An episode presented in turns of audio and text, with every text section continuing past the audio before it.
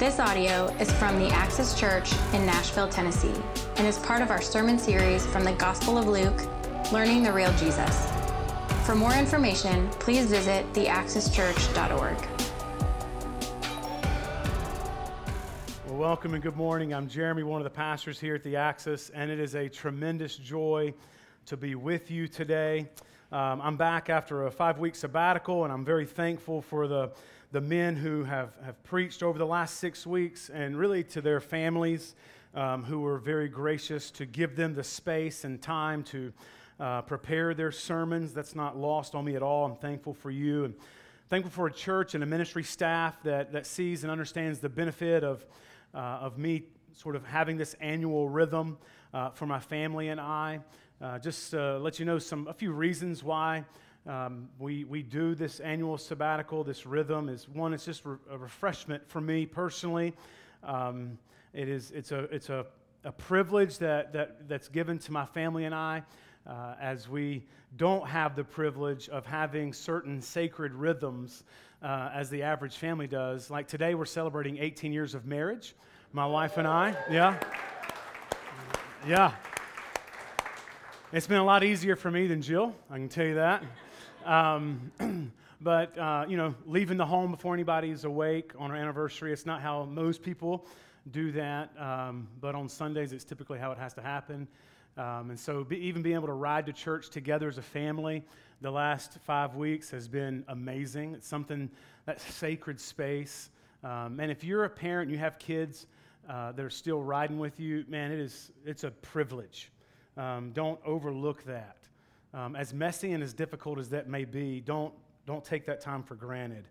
Um, over this time I've been away, it has allowed other people here at the Axis to step up, and they've done a phenomenal job. Um, all such weight that they've had to shoulder, uh, logistically, even of creating an absence, has been uh, really, really helpful. Thank you. But also, taking a time away when you're a lead pastor, uh, it just lets me know that I'm not that important, not that big of a deal uh, really helps my ego because the church grows when I'm gone. And, uh, and so if you've connected with us while I've been out, it's not because of a personality, but the people in the room and the person that we get to talk about, and that's Jesus. Um, and so I'm thrilled that you've connected with us. I look forward to, um, to meeting you. Uh, finally, a personal note on why I do this, and this is sort of heavy. it, it is heavy, there's no sort of. Um, is I take uh, sabbaticals because I know a number of pastors who don't, and they're miserable. Um, and I've been at pastors' funerals who have killed themselves, even as a young boy. I remember being with my dad who had lost pastor friends because of never pacing themselves and never wondering about sustainability. And so, um, as I've looked into it, the facts are true that pastors who take sabbaticals are less likely to quit the ministry, less likely to leave their churches, and less likely to kill themselves. And so, it's personal to me. I've been a part of a lot of that stuff. Um, and so it's uh, sustainability for me.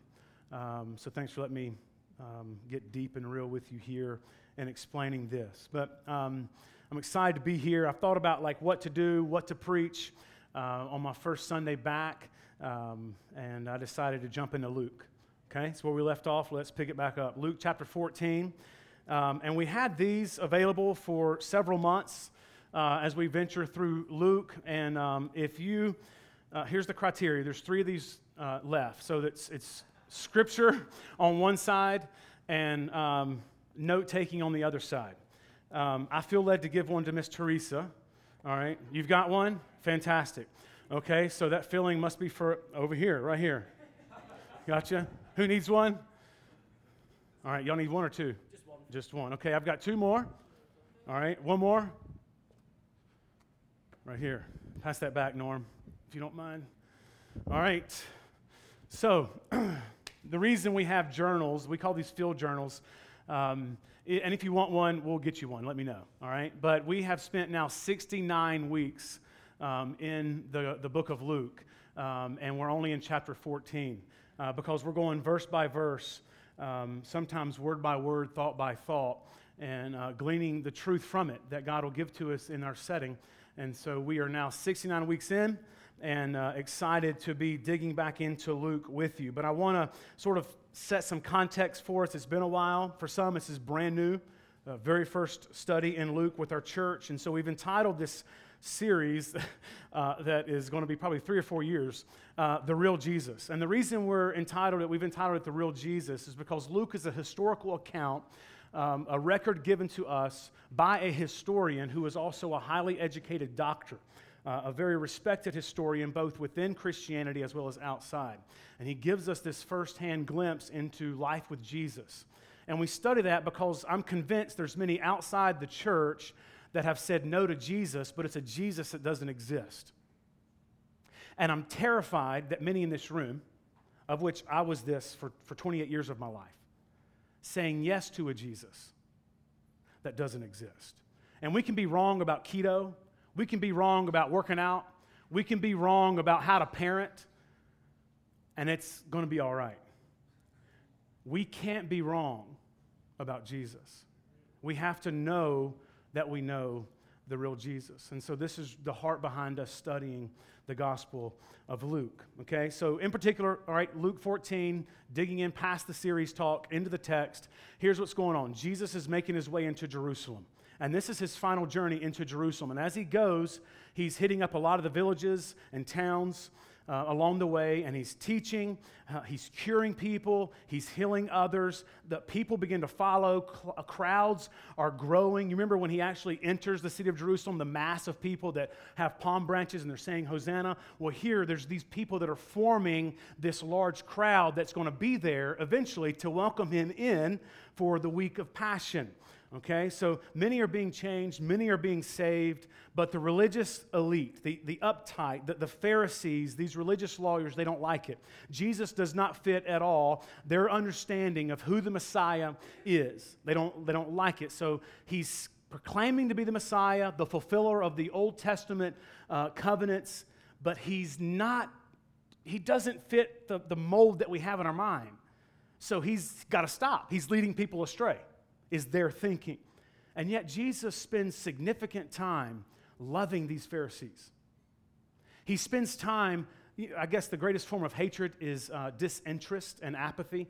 He's not apathetic or, or disinterested in the Pharisees. He teaches the Pharisees as much as he does the disciples in the New Testament, in the Gospels. So he's pleading with them. He's, he's teaching them. And he's here, he, even here, he's in the synagogues and now in the ruler of a Pharisee's home. And he's teaching them. Here again, he's in this setting of teaching these religious cats. And in Luke 14, he gives three different parables while he's in this one house of this ruler. And all three are pointing to one end, which is humility. He's pushing them for self awareness, he's pushing them towards humility, but also something more and even deeper, and you'll see as we get going. But this setting here, it's obviously uh, ancient Middle East. Okay, this is a Middle Eastern setting here.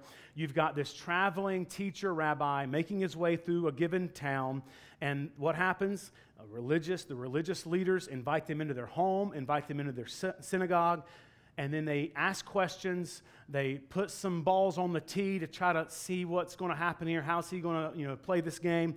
They investigate his political views. They investigate his theological views. And so this sort of stuff happened all the time. Back in verses 7 to 11, he taught against pride and how you shouldn't assume every time you walk into a room the highest seat of honor. He was pushing them towards more humble view of themselves. And it culminates in verse, uh, in verse 11 where he says, For everyone who seeks to exalt himself, seek a higher position, lifts himself up, will be humbled. And that word there is humiliated. It is forced humility, right? It's a force that happens on the outside of us to crush us. All right, so whoever exalts himself up will be humbled, but he who chooses humility, he who inwardly, personally humbles himself, he will be lifted up by God. He'll be exalted by God. He'll be blessed by God. And we see more about this blessing in our text for today. So here we go Luke 14, building on this t- concept Jesus has for us in verse 12. He says to the man who had invited him, remember, he was the ruler of the Pharisees, a big deal, okay? And he knew he was a big deal, okay? When you give a dinner or a banquet, do not invite your friends or your brothers or your relatives or rich neighbors, lest they invite you in return and you be repaid. But when you give a feast, invite the poor, the crippled, the lame, the blind, and you'll be blessed, blessed by God. You'll be truly blessed because they cannot repay you. For you'll be repaid at the resurrection of the just. Now, he's not saying don't invite friends and family to your birthday party and make things weird and awkward, okay? What he's doing is he's saying, let this be a reality check on the motive why you're inviting certain people into your home, certain people to your parties. Are you doing it in hopes of being invited to them? And so it's this, you're really not inviting them, you're inviting yourself. You're doing it to get to theirs. All right? Again, pride. So Jesus is speaking against this, pushing us towards humility, and he builds on this, um, this parable uh, in, in just a moment. But this echoes really of something that Jesus taught also in Matthew chapter 6.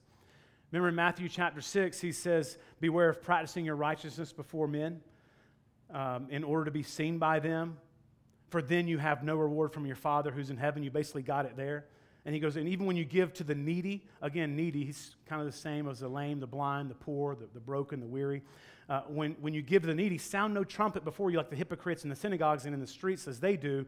Uh, they may be praised by others. They've received their reward. But when you give to the needy, do not even let your left hand know what your right hand is doing. That's a metaphor for letting your motives be clear and genuine. Let your giving be done in secret. Your Father who sees in secret will reward you. He will reward you. And this is exactly what Jesus is speaking of here in regards to inviting people into our lives and our homes.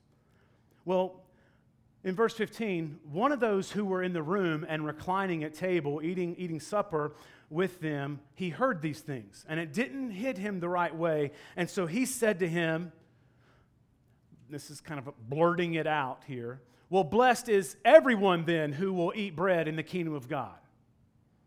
But I mean, everyone, but not like the poor, not like what you just said, right? Like, so define everyone is really what's going on here with this statement that comes out of seemingly nowhere.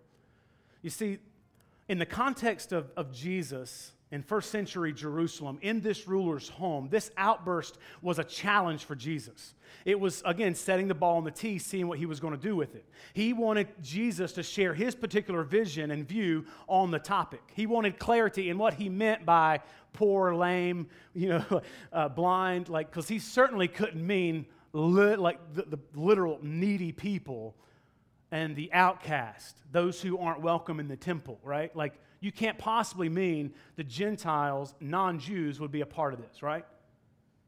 So they were expecting Jesus to say back to this sort of blurted out statement, well, let's all work very hard to keep the law with great precision, so that at that great day, at the great day of the Lord, we'll be counted worthy to sit with the Messiah and all other true followers at his banquet table.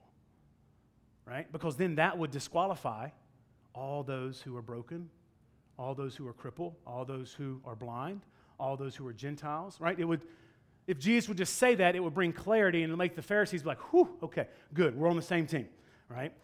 Well, typically after this, if he responded in this way, the religious in the room would have nodded in approval and said, Fine by me. He's passed that test. Next topic. Let's see what his views are. But Jesus doesn't answer this way. And this man who blurted out this statement, you can tell he's concerned about the kingdom, right? I mean, you can tell that he wants to be in the kingdom of God. He clearly assumes that he's going to be eating there, probably in context, sitting in a really good seat, right? He's a Pharisee. These Pharisees believed in God, they believed in the great future feast in the new kingdom. Honestly, this man is a lot like many of us here today interested in religion, enjoying the benefits of religion. I mean, he's certain that he's going to be in the coming kingdom, but he's all wrong. And we know this because of how Jesus replies to him. You see, Jesus knows this man. He understands him, he sees his heart, he sees you. He sees the real you. Jesus knows what's in the heart of man. Jesus can unmask us from our pretending. I mean, this man says something beautiful, yet Jesus warns him and even condemns him. And he essentially says that these religious ones will not be in the kingdom, not in the way that they are anyway, but those who assume that they're not good enough, those who are humble, the weak, the sick, even Gentiles, the outsiders, the kingdom is theirs. We learn this from how Jesus responds. Look in verse 16. Your translation might say and, but the, the correct uh, con- conjunction is but, right? So it's given in rebuttal. It says, But Jesus said to him, A man once gave a magnificent banquet. This was a marvelous feast, and he invited many people. And at the time for the banquet, he sent his servant to say to those who had been invited, Come, for everything is now ready. Okay, so Jesus knows these, that these super religious guys don't get it. They don't understand what he meant by poor, crippled, lame, and blind. That they're actually going to be at the banquet table. They haven't grasped this yet. And it's true. You can see it all throughout uh, their history. You see, in first century, there was uh, the Targum, which is an ancient spiritual book um, of the Jews. That's the equivalent to like our Living Bible, if you're familiar with the Living Bible. Maybe like the message, sort of like uh, brought down to everyday speech. And then in second century, there was a book put out, uh, the Book of Enoch. And then in the Dead Sea, uh, the Dead Sea Scrolls, there was found with the Qumran community a book entitled, a scroll, the Messianic Rule. Now, I say all this because each of these speak highly against the Gentiles and the broken people, the poor people, being allowed at this banquet that Jesus is speaking of here. All of these that I just mentioned, all three of these are categor- categorically opposed to what Jesus is teaching in this ruler's home. All of them state that Gentiles will certainly not be at the banquet table. So this proves they don't understand it because they continue to produce literature to this end. In fact, the Messianic rule states clearly that no one can attend the Messianic banquet who, quote, is smitten in his flesh, or paralyzed in his feet or hands, or lame or blind, or deaf or dumb, or smitten in his feet with a visibility blemish. Verbatim taken from the Messianic rule, ancient text. So clearly, these Pharisees much like they're all throughout history, have misunderstood. They're failing to grasp what Jesus is saying here. They fail to see that, that the kingdom, the banquet, is for those who are poor, crippled, broken, and humble. It's not the proud. It's not for the religious who are altogether lovely in every single possible way. It's not them, but it's for the low. The door to the kingdom is a very low door, and you've got to crawl. You can't strut into the kingdom of God. And this is what Jesus is getting at. So all is ready for this banquet. They've been invited in. And in fact, everybody shows up who was invited, okay, according to this parable. You see, there's, there's two invitations. It's like when you have a party at your house. People don't at random start showing up for dinner, right? Sometimes they do, and it's fun, right? There's always more. But most of the time, when you have multiple people from different homes showing up to your place at a certain time, it's because you've invited them to be there at that particular time. They've received an invitation. But then that evening, as things are ready, saran wrap, lids start coming off, the brisket, you know, the steam from the brisket, vegetarians, the steam from the broccoli, right? all this starts coming. Don't hate me. Um, all this stuff. And then there's another invitation where you say, Y'all come and get it, it's ready, right? So there's these, these two invitations. Well, this, this happened in this setting that we're about to read about. So they were invited and they show up, but right as they're ready to eat, they, get, they give excuses to the host of the banquet of things as ridiculous as I've got to go wash my car, feed my gerbil, or watch the paint dry. All right? That's the equivalent of, of, of the excuses. Earlier in the day, they were all about this time but now they're exiting and offering excuses. Well, friends, I want you to understand this. There's a general invitation to Jesus, and there's a general acceptance of Jesus. There's a general liking of Jesus where you're simply interested in Christianity, interested maybe in the form of religion and the friends that can be found within the Christian religion because there's good people. And so you say yes to that initial invitation, but you haven't said yes to the specific invitation where you have to take up your cross, you have to deny yourself, and you follow Jesus with every single fiber of who you are, down to your DNA strands, with all your heart, soul, mind, and strength. There is no Christian who follows Jesus casually. There is not one. There is no such thing. But you might feel there is if you say yes to that first invitation. You show up, you smell the food, you're in the living room. But then when it's time to feast, your taste buds are set on the things of the world and not on the things that He gives to us. The first states your mind's intentions. Yes, I follow Jesus. Yes. But the second invitation and embracing the lifestyle of the true Christian has more to say about your soul's allegiance. Okay? This is part of what Jesus is getting at here. So they make these excuses. Look in verse 18. The first one, he says, I've got, I've got to go. I bought a field and I've got to go see it. Have me excused. Now, there's two possibilities here for this guy. Either one, he worships this field. In other words, he no longer owns the land, the land is owning him, and he just wants to go out and look at it because he loves it. He wants to spend every bit of time there, so he's got to go because he loves this land. Or two, and I think the more likely of the two, is he, he bought this land and he hasn't taken the time to look at it, which is like buying a house before you've ever seen even a picture or MLS listing on the internet. You just simply blindly buy it, not even knowing anything about the area, neighborhood, home, structure, history, nothing. That's a fool, okay? All right, that's a fool. We know this because if you place yourself back into first century Middle East, you would inspect certain things before you bought a given piece of land. You would test the drainage. You would test the quality of the soil. You would see whether it faces the winter sun or not. You would inspect the slopes. You would want to see uh, the fruit trees that are there, if there are fruit trees. What kind of, uh, of, of grasses are, are flourishing there? What's the potential of the land? Is it too rocky and so forth? You wouldn't just buy this. So, this is clearly an excuse you inspect before you buy. And the same thing goes for the oxen. He says here in 19, another one said, Well, I've got to go. I bought five oxen. I've got to go examine them. Please have me excused. Again, this is absurd. This would not happen. This might happen in today's day and age because we're so fast with everything, okay? But back in first century Middle East, this wouldn't happen. They would examine them first because you don't buy oxen not knowing if they even pull together. Will they even work together? You, you need to know if they are going to tire at the same pace, or else you're going to be plowing in a circle, right? You're going to have one outworking the other. How old are they? What condition are they in? Have they been cared for? Are they strong? Is there an injury that you need to see?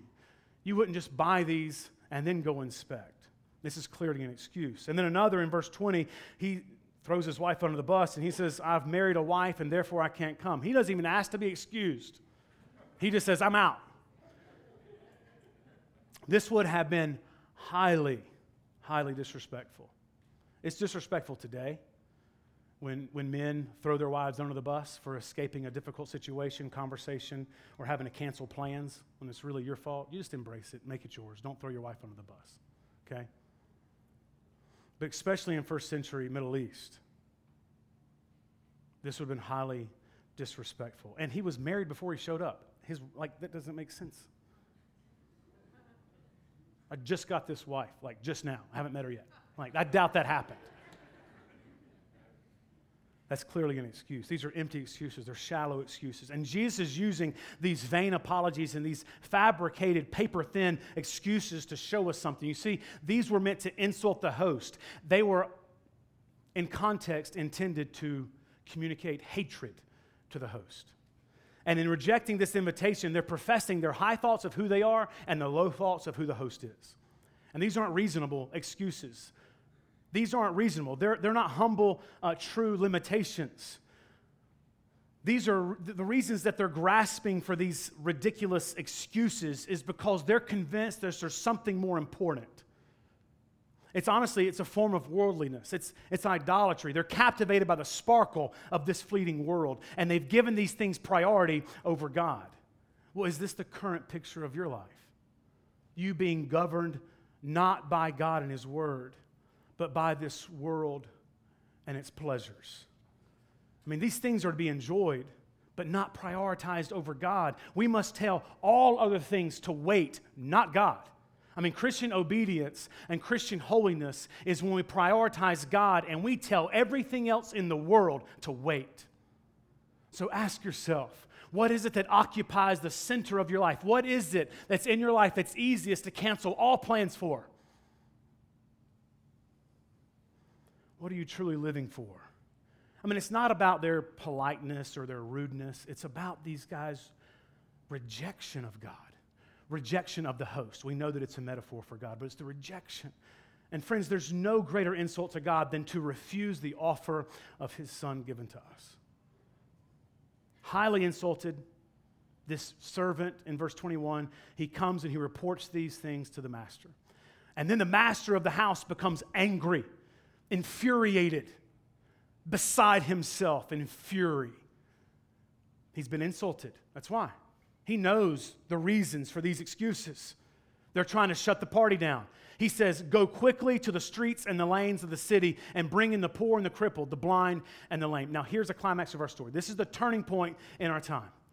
The servant knows, and the master soon finds out that the invited guest intent is to humiliate the, the host and to stop and shut down this banquet. And so the host becomes angry. But what's he going to do with his anger? Insult and injustice causes great anger.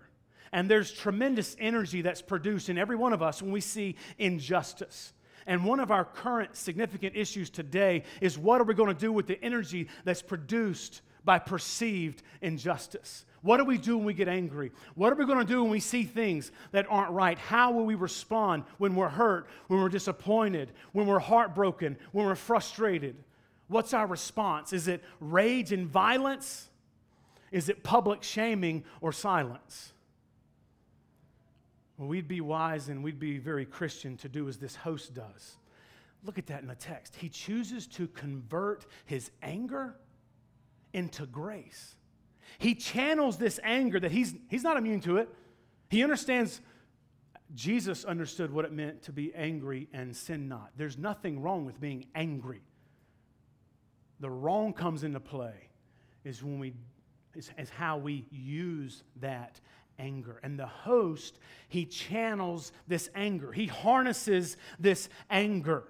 And he makes it, he produces something with it. He doesn't destroy with it, he produces a resourceful benefit for others. He doesn't use it to harm or ridicule or hate or, or be bitter within. The master of the house uses this energy that's created by this personal injustice, this anger, and it causes him to send his servant out into the streets and to the lanes of the city to bring in the poor, the sick. It fuels his desire to bring in the broken, the blind, and the lame, all by grace. Now, be reminded that the Qumran community decided to never, under any circumstances, allow these sorts of people into the messianic banquet. But the servant does, and Jesus does as we'll see. And the servant said, Sir, what you've commanded has been done. So there's a time lapse here, okay? What you've commanded has already been done, and still there's room. So the servant goes, he extends this gracious invitation to the outcasts of the city, but there's still open seats. There's still opportunity, there's availability, right? There's open spots. And it's like you get a sense in context of this servant is so excited. He's like, Sir, oh, there's still room. There's still empty seats. We still have an opportunity to bring more people in. And the master says to the servant, Well, then you go further. It was streets and lanes, right? More beaten path, more brick, paved stone. He's saying, Now I want you to go out into the highways and hedges, go out further. And he uses this word that's different. It's not just invite, compel people to come in that my house may be filled. For I tell you, and here he shifts his focus away from the parable to the Pharisees in the room. He says, For I tell you, none of those men who were invited shall taste my banquet. Master says, compel the people to come in. Let's fill this place. And this compel, it, it, implies that the master knows that these strangers that are going to receive this invitation are going to find it hard to believe. So, culturally speaking, when a true outsider, like those listed in the text, blind, lame, so forth, when a true outsider, culturally speaking, first century Jerusalem, when a nobody with no social status to speak of, when he or she is invited to a banquet in the home of a somebody, the nobody finds it really hard to believe that they're really wanted by that somebody. But that's how it is with grace. Grace at first is always unbelievable. It'll always catch you off guard. Grace will always catch you off guard, or it's not grace. I'm not really wanted. That's impossible. there's been a mistake. I, am not the one who should have received this. I can't possibly show up. I, I know who I am. They know who I am. They probably just want to make a spectacle out of me. Cruelty makes spectacles out of nobodies, but mercy makes trophies out of nobodies. And that's what's happening right here. You see, the servant, the messenger, he delivers this invitation.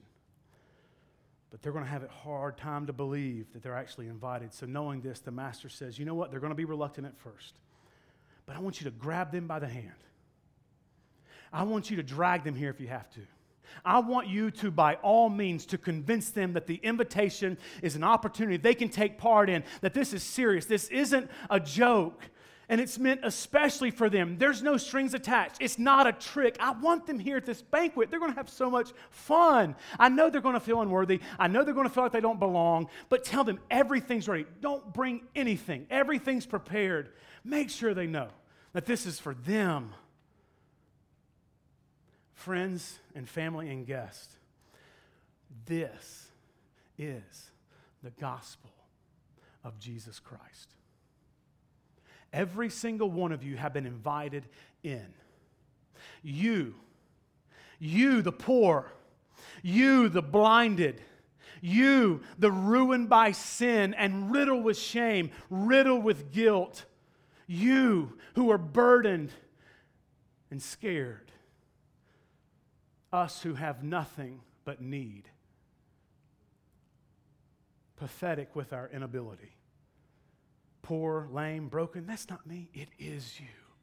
It is you. And you'll never get to heaven unless you first see yourself this way because only the broken can be restored, only the blind can have their eyes open, only the sick can be healed. You've got to see yourself this way. He didn't, Jesus didn't come for those who thought they were good enough. He said he came for those who were sick. Those who think they're sick have no need of a doctor. Jesus said he came to be this physician to us. That's Jesus. May we see ourselves as the sick and the poor. Like Romans 5, 6, and 8 says, For while we were still weak, right? Poor, blind, needy, at the right time, Christ died for the not godly, not the good you, not the impressive, there's no such thing. Christ died for the ungodly. For one would scarcely die for a righteous person, right? Though perhaps for a good person would, would, would dare even to die. But God shows his love for us, his love for us, and that while we were still weak, while we were still sinners, while we were still in our needy state, Christ died for us. He did not die for the righteous, He was the only righteous. He died for the unrighteous, He died for the sinners. This is the, the gospel. You see, the Bible teaches us that our need, our soul poverty, happened as a result of our sinful rebellion before God. Our sin is what's caused this. It's by our birth and by our choice. And Romans 5:12 speaks to this as sin coming into the world through one man, Adam, and then the curse comes, death through sin, and so death spread to all men because all have sinned. And we don't deserve another chance. And to be quite frank with you, another chance is not going to help us at all.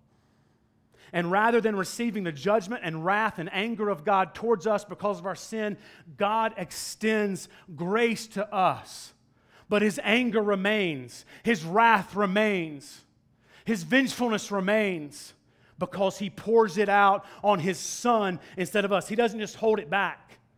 He does something with his anger. He shows us grace and he gives our justice of what we deserve. He pours it out on his son. His full cup of his foaming wrath was poured out on his son instead. That word instead is such a powerful, merciful word.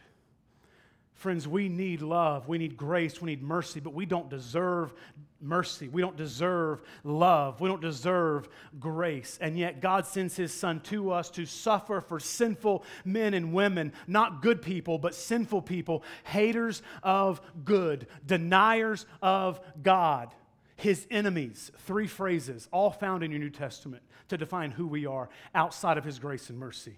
And yet, to us, sinful people, He sends His Son to die for us. And by dying and victoriously beating death, we can now cry out from where we are for mercy, and we get it. We cry out from being overwhelmed. We don't have to get our stuff together and then cry out. We cry out from being needy. We cry out from being broken. We cry out from our weakness, our weariness, our giving up our lost of all hope, our tired of trying, are doubting of God, doubting of ourselves, from our crippled state, our poor state, our blind state, from our deaf state, from our dead state, dead in our sin, and we cry out for mercy and we get it. We cry out for forgiveness and it's ours. We cry out that we want to be loved and we want to be accepted, but we're terrified of ever being fully known. And Jesus says, I got it. I'm going to take care of it. You're fully accepted. You're fully approved because of what I've done for you. We cry out for grace and we receive it. This is the gospel, and it's echoed in Psalm 72, and it's true where He delivers the needy when the needy calls,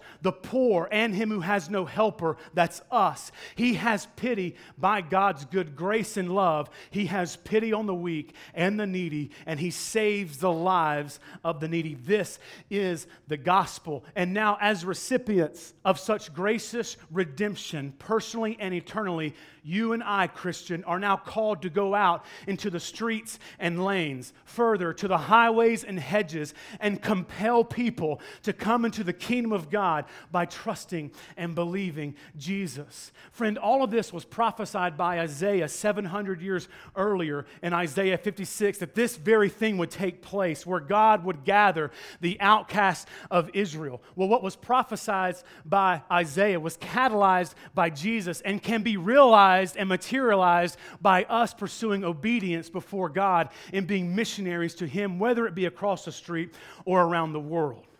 You see, family, the church of God and the kingdom of God is being built, and all the world is moving toward a new city. All of creation is moving to a perfect city. And in this city, there will be no tears, there'll be no shame, there will be nothing to be sorry for, there'll be no suffering, no sadness, no death, there'll be no brokenness, there'll be no racial hostility, there'll be no indifference or apathy. It will all be beautiful and there will be a grand banquet.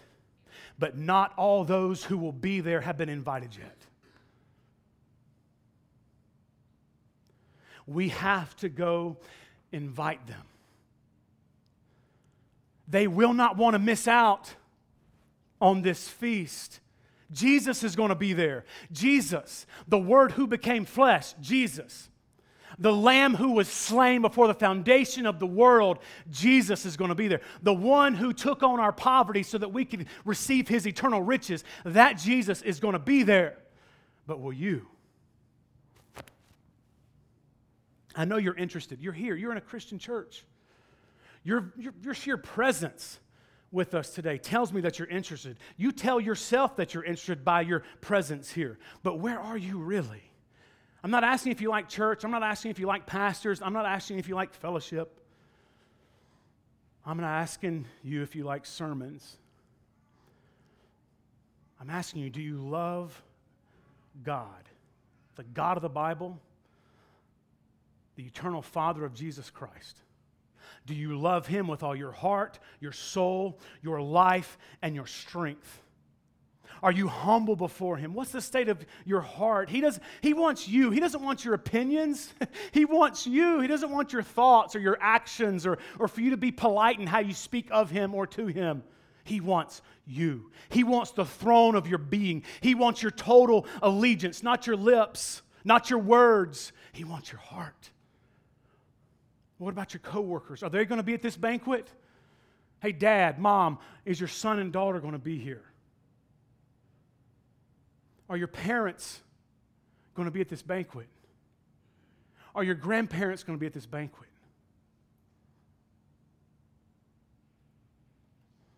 Will your family be there?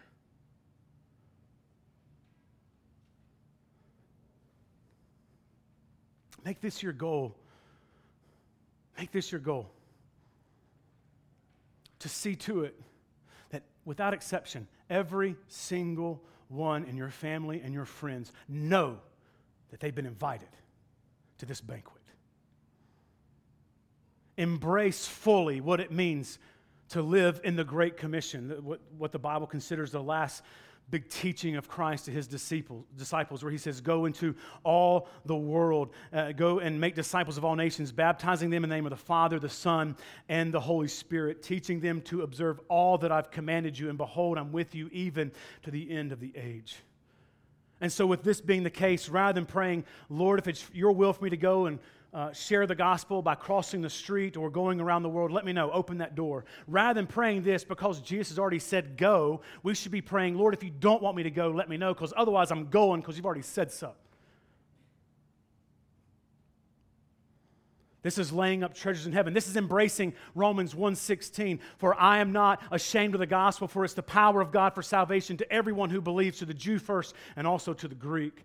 Y'all, we've got to pray for lost people. We've got to pray for the cripple who are not invited yet. We've got to pray for the poor who have not been invited to the king's city yet. They don't know. We've got to pray for the lame who aren't invited yet, the blind who are not invited yet, the Buddhist, the Hindu, the Muslim, the Sikh. They don't know that they've been invited to this. The atheist, the agnostic, they don't know they've been invited to this. Those who are caught up in cool and those who are distracted by youthful beauty, they don't know that they've been invited yet. Your barista does not know that they've been invited yet. And you don't have to go tell them bad news. You don't have to go tell them they've got to work real hard and pay this amount of money and show up to this amount of stuff. You get to tell them what verse 17 says Come, for everything is now ready. But as you share the gospel with your friends, what, what is the posture of your heart? Is it a proud kind of, I know I'm right and I've got to convince them they're wrong? I know what that feels like. I did that. Is it judgmental? Or is it pleading? I mean, is it begging? Is it, is it thinking so little of yourself that you're okay crawling on your knees, humbly and desperately groveling, asking them to believe, pleading them to believe. Come be a part of this eternal party, this banquet. There's no strutting in sharing the gospel, there should be no swagger in sharing the gospel. A pastor in Sri Lanka, India, who died in 1970, Pastor D.T. Niles, he puts it this way Evangelism, sharing the gospel, is simply one beggar telling another beggar where there's food. Pray for humility in your witness. Pray for obedience in your witness. Pray for courage and boldness to have a humble confidence. Humble because you know who you are, confident because you know who God is. A humble confidence as you go talk about Jesus to other people. Pray for faith, pray for belief. Ask God to give you the faith to believe that He can actually change the people you're praying for. You don't think He can save your family. you think therapy will, studying the Enneagram will help, but you will not pray about it. And you will not open your mouth and speak the good news of the gospel because you don't think it works. And that's true. But you got to tell God that. You need to ask Him to give you courage in that, that He would give you faith. And not just dig deep because my pastors tell me to, but to hit your knees and pray, God, give me boldness, give me faith that you exist and that you save lives because I doubt it. Stop pretending that we share the gospel. Stop pretending that you care for your friends and your family. And start asking God daily, so many times a day. Teach me to care for my family. Teach me to care less about how I feel like I was wounded in my childhood and more about what my parents are going to do in eternity.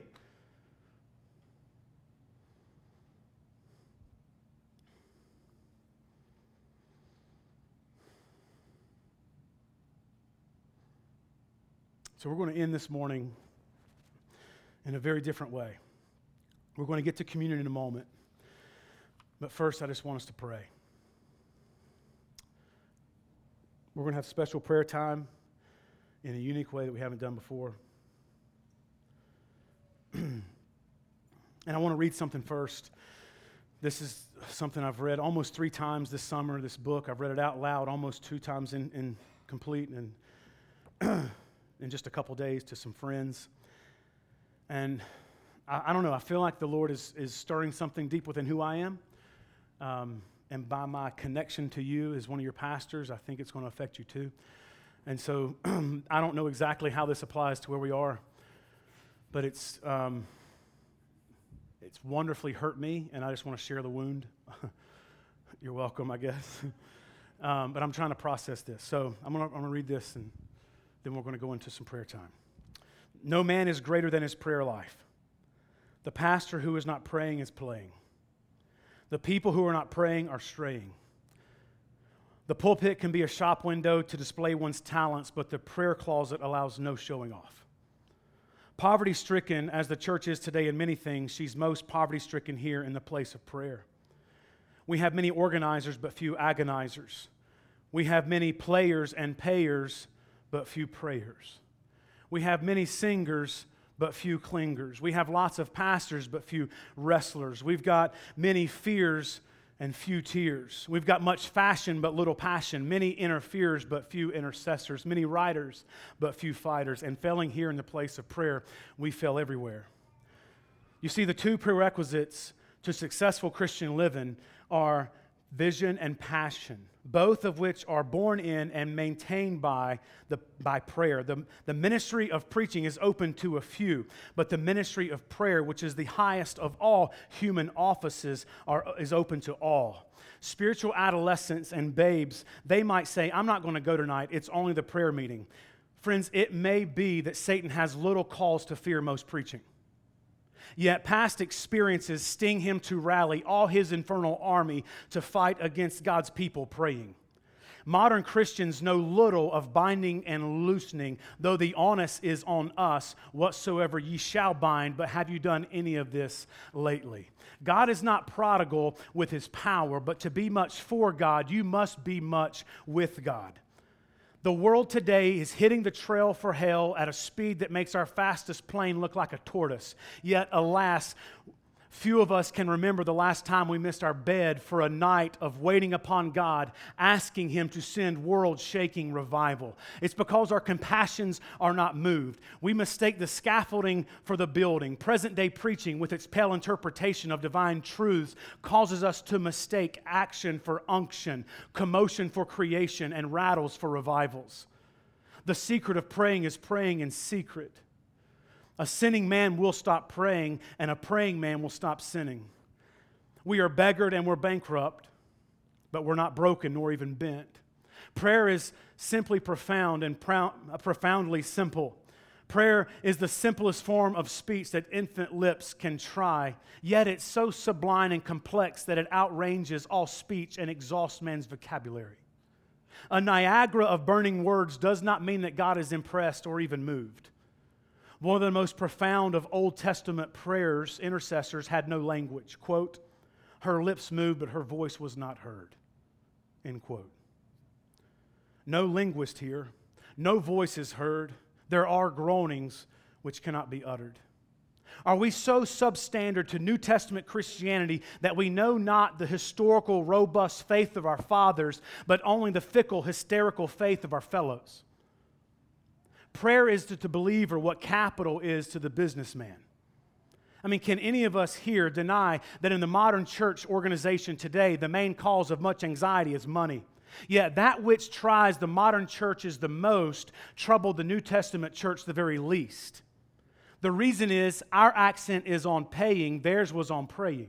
When we've paid, the property is taken. When they prayed, the property was shaken. You see, in the matter of New Testament, spirit inspired, hell shaking, world breaking prayer, never has there been so much left by so many to so few. And this kind of prayer, there is no substitute. We do it or we die. So here's what I want us to do I want you to take some time. Daniel can come play if he wants to. I want us to I want you to turn where you are in your seat, those who want to. I want you to come forward down to the stage, and we'll view this as a, like a, a prayer altar, something that a lot of Baptist people in the room feel comfortable with. If you're not Baptist, you're, this is creepy. It's when they come out with snakes. Um, but it's just to, to, to, get some space and some time to, to be able to focus, whether it be hitting your knees, sitting where you are, um, going to the back to pray with our prayer team, coming up, praying with me. But just to give some space, again, we don't typically do this, but I want us to have this opportunity to spend specific time in prayer because I know if we dismiss and ask you to pray later, very few will do it. But if we take time now, embracing this moment that God's given us, I believe that many of us will take this more seriously. So we want to pray for three things. The first is that God would save us and that He would give us belief and faith. Two, that He would save our coworkers, our friends, and our family. And I want you to pray them out by name. And then the third thing, I want you to pray for, for boldness in your witness, courage, tenderness, and grace in your witness. So I want to give us some time to pray, and then we'll sing, and I'll conclude with a reading of a psalm. This audio is from the Axis Church in Nashville, Tennessee, and is part of our sermon series from the Gospel of Luke, Learning the Real Jesus. For more information, please visit theaxischurch.org.